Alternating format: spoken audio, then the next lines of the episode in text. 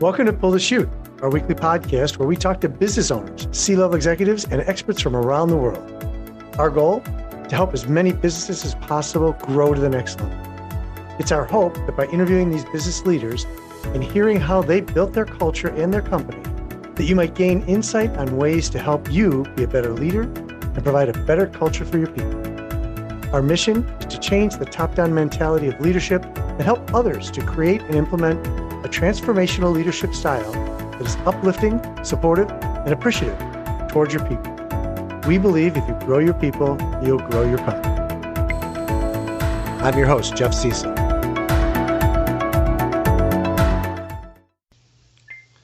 I recently was interviewed on a show called Symbiosis Talks, and the topic was from startup to scale. And so I thought it was uh, very important, and there was some really good things that came out of that interview that I wanted to share with you.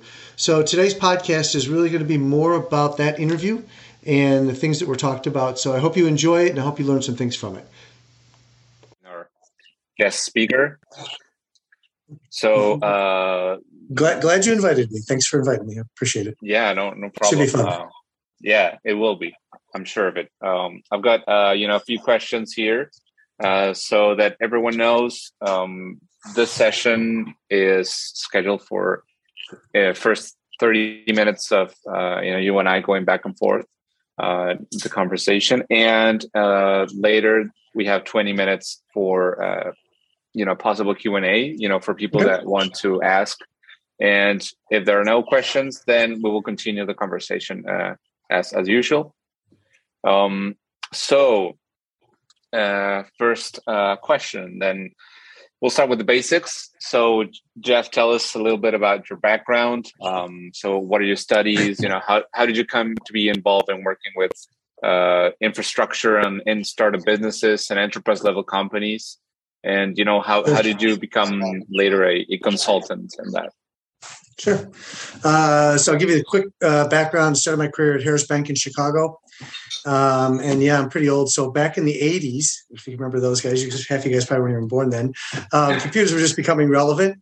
Um, and uh, I uh, I really was a self-taught, self-taught programmer, taught myself how to program. Um, and I ended up using that skills to automate the entire trust fee department of Harris Bank.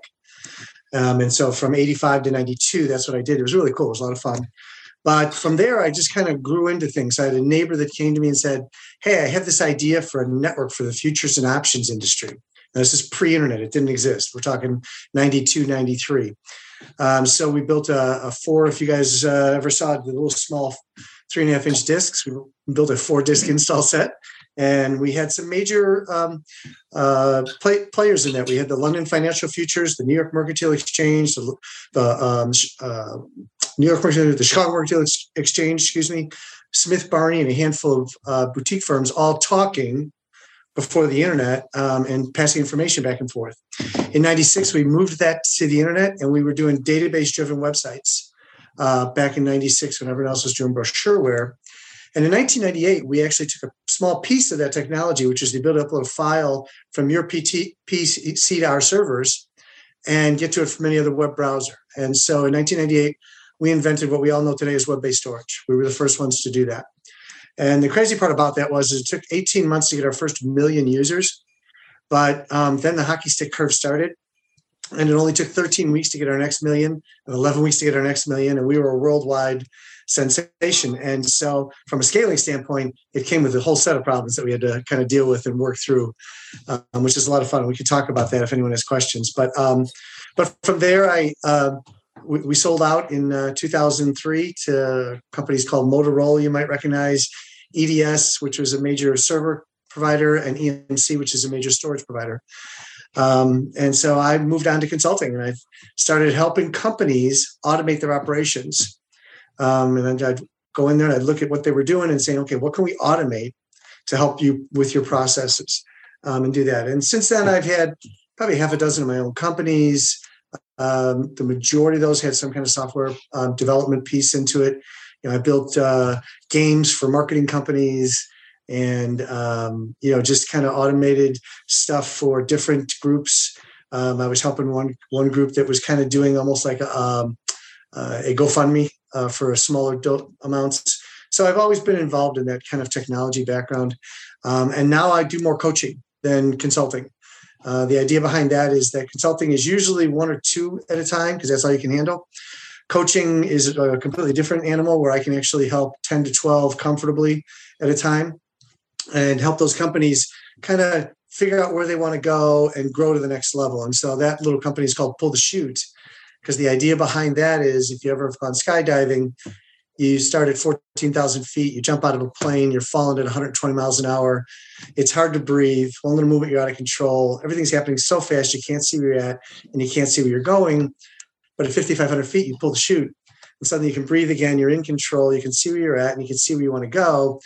And that's a lot like businesses today. Everyone's moving so fast that they need to take a moment to pull the chute, take a breath, you know, feel in control, see where you're at, see where you want to go. And that's where I come in and help them kind of figure that all out. So I know it was a little longer probably, but there's a lot in there and there's a lot more, but I was trying to get through it as fast as I could. But that gives you a good idea of my background. It's pretty, pretty well-rounded.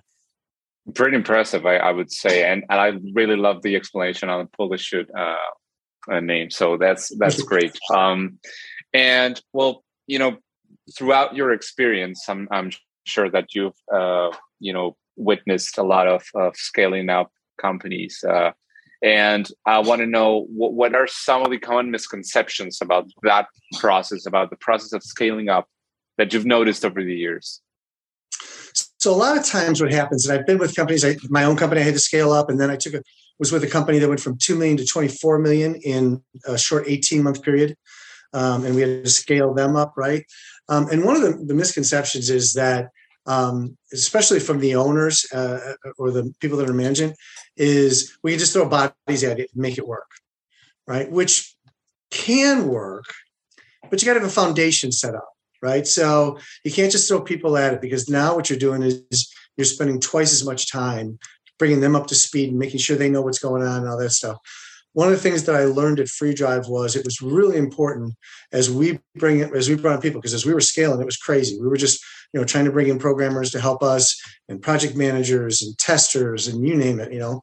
Um, but w- w- one of the things that I was able to do was set up a, a foundation that as people came in, we kind of put them through the understanding of what Free Drive was all about.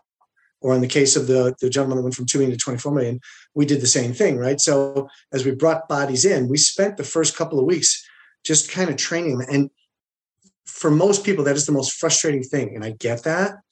But in the long run, it's the best thing that you can possibly do.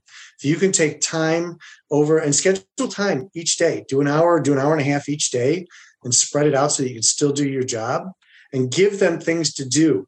So what you, you know, what, what I always did was I'd say, okay, you know, here's, here's what we do and here's how we go about it. I'm going to give you something to test on and you're going to run that.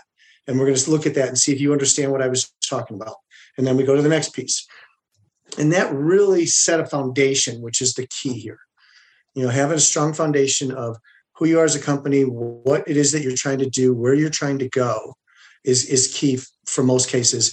And um, and I think that just throwing bodies at it doesn't always solve the problem. It actually adds to the problem. Okay, great. Yeah, definitely. Like uh, I was reading a little bit about uh, specifically like some of those those misconceptions. It's it's pretty fairly common. Um, and well, now that you've talked a little bit a little bit about your experiences, what has been your biggest challenge in terms of scaling up operations and infrastructure? Um, probably the biggest challenge is, is staying ahead of, as you see things starting to scale, try to envision yourself several months out and figuring out where you need to be and try and stay, stay ahead of that curve. Um, in most cases, what happens is people don't realize, and, you know, the curve starts happening and scaling starts to happen, and they didn't really plan for it. They didn't see it coming because they were so like this. They had the blinders on, and all they saw what was in front of them on a day-to-day basis. You know, again, this is what I what I love about Pull the Shoes, because I try to get people to say, okay, where are you at today? Where do you want to be tomorrow? And, and where are we at between those two gaps, right? And let's plan for that. Um, and that can be a huge struggle for people because they get caught up in that day-to-day. And then all of a sudden that day to day becomes that day to day and a half, because, you know, it's like they're putting in so much more time, more time, more time. Um, it's like being on that, you know, the treadmill, you just go, you're pedaling like crazy, but you're going nowhere. Um, so I, I think that's probably one of the biggest challenges that, um, that I see and that I've actually lived through. I, I you know, again, uh, I'm not saying anything that I haven't lived through personally, um, trying to deal with some of this stuff sometimes. And that's how you, I've learned is, look, I got to kind of look out a little bit, three months, six months. Let's see where this is going. Like when we went from eighteen months, we had our first million, and then we hit thirteen million in that next, or thir- uh, one million, another million in the next thirteen weeks. We had not planned for that at all, because we had, we had the blinders on. But the moment that we got there, I, I kind of took a step back, took a breath and said, okay, the curve has started. How do we do that? And we set up processes like, great example. So Free Drive is all about uploading files. And so we had a bank of servers, right? And so we set up processes that if those servers were all being utilized at a seventy to seventy-two percent utilization, we added four more servers. And that brought everything down. So we had load balancing, right? So that brought everything down. And then as they started to rise up, and as they got close to sixty-five, sixty-seven, sixty-eight, we ordered more servers. The moment they got to seventy-two, we added four more servers.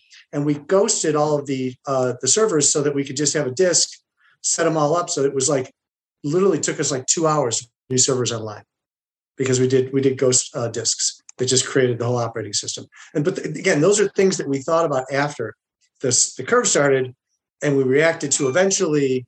But my the, the challenge is making sure that you don't have to react behind, that you're always in front of it a little bit. Right. So uh, I'm going to skip a few questions because uh, uh, you touched on a very interesting point, which is the planning.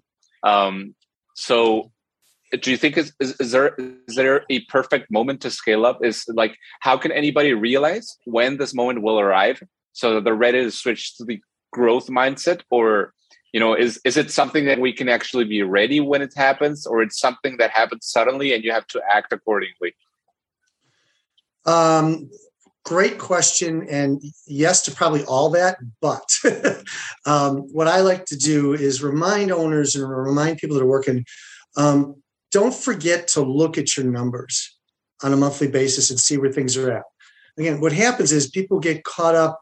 We don't look at we don't look at the financials good enough. We don't look at the you know number of users, depending on what your your company is, right, and what you're doing, uh, number of clients, all that. Maybe clients, you'll notice that a little more. Um, but if you're in, like we were at Free Drive or in that other company I talked about, it was all about users, right?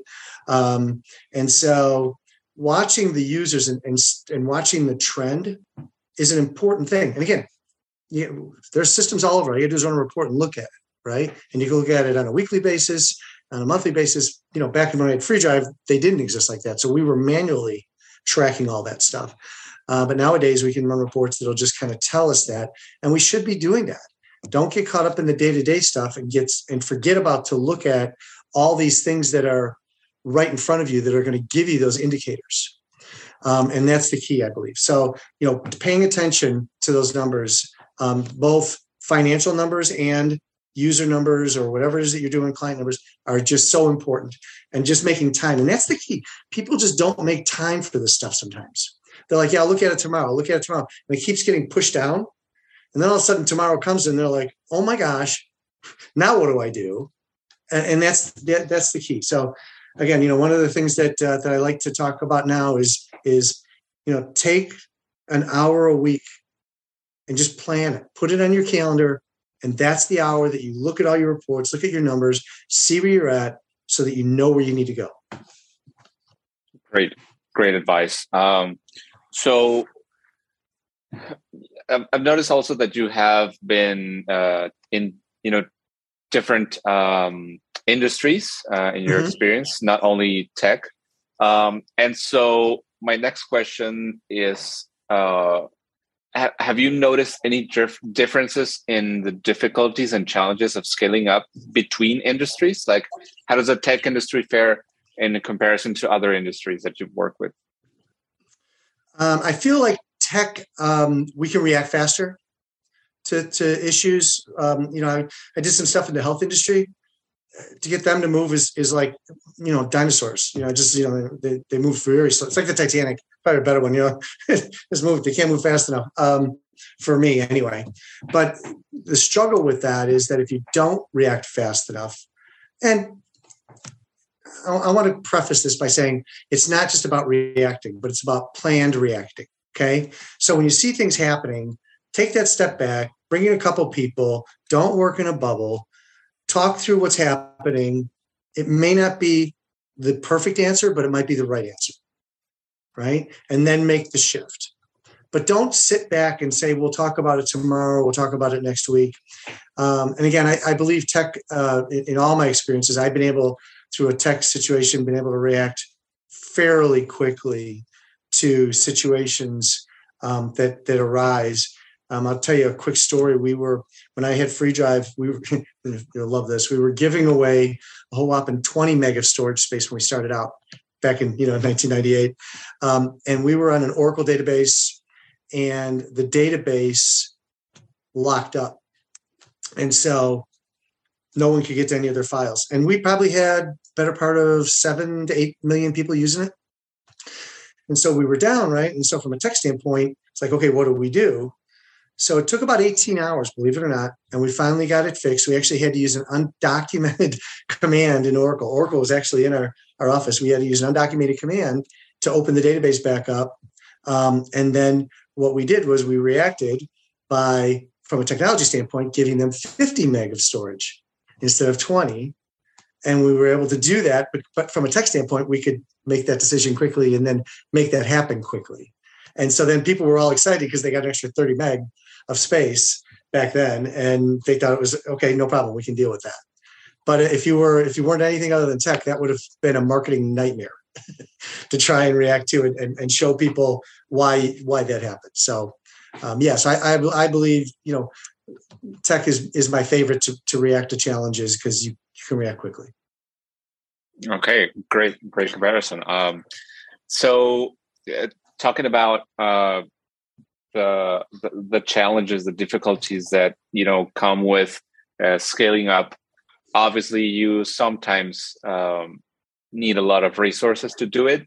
And so mm-hmm. my next question would be, is it really necessary to raise capital in order to switch to growth mode? Um, over, through my experience, I'll say it this way. Um, you know, again, not knowing what the revenues are um, and how much you're scaling, my, my initial answer is going to be, you need to have that in your back pocket. You don't always necessarily have to do that. Um, so um, I just wrote a, a whole blog about, you know, we got this potential recession coming in line, right? So if you if you see things starting to happen, don't wait till the last minute to try and figure out how you're going to pay for it. You know, maybe go get a line of credit for whatever you need to do for, right? Like, you know, whatever it is, or have a couple investors that are, you know, you've been priming so that if you need them, you can pick up the phone and go, hey, here's what's going on. You might want to jump on this train. Right. Um, but don't wait till the last minute because that all that stuff takes time. You know, if you're going to get a line of credit and, and the recession hits, you're in trouble. Have the line of credit sitting there now. So if the recession does hit and you got it and you need extra cash to get through it, you have it. Same with investors. You know, have I, when we did, you know, um, Free Drive or a couple other ventures that I had, I've always I always had, you know, investors that I was just keeping up with, you know, touch them, talk to them, tell them what's going on. You know, and and and the good part about that is when the scale hits, that's an exciting time for them to jump in. So it's an easier decision for them. When you're kind of, you know, doing this, you're you're kind of going at a, you know, small uh, increase. It's not as exciting. But when the when the hockey stick curve hits, you know, when, when we had Free Drive, we had to, you know, we had to raise a ton of money because that that's what happened. And it was it was a it was so easy because we we had, you know, several investors that had been watching us and realized that we were for real. And then bang, it, you know, it was it was a no-brainer to pick up the phone, go have a meeting, and then, you know, two weeks later or a month later, we had the money. Yeah. Okay. So, um, and then, is it is it like is, does scaling up mean to actually grow in all areas, or do you have to sometimes cut out some other uh, areas to grow? Important ones, I would say. So I, when you say it that way, the, the word bootstrapping comes into my head. And I'll tell you something, when I was raising money uh, for one of the ventures, um, I was trying to raise um, two and a half million dollars.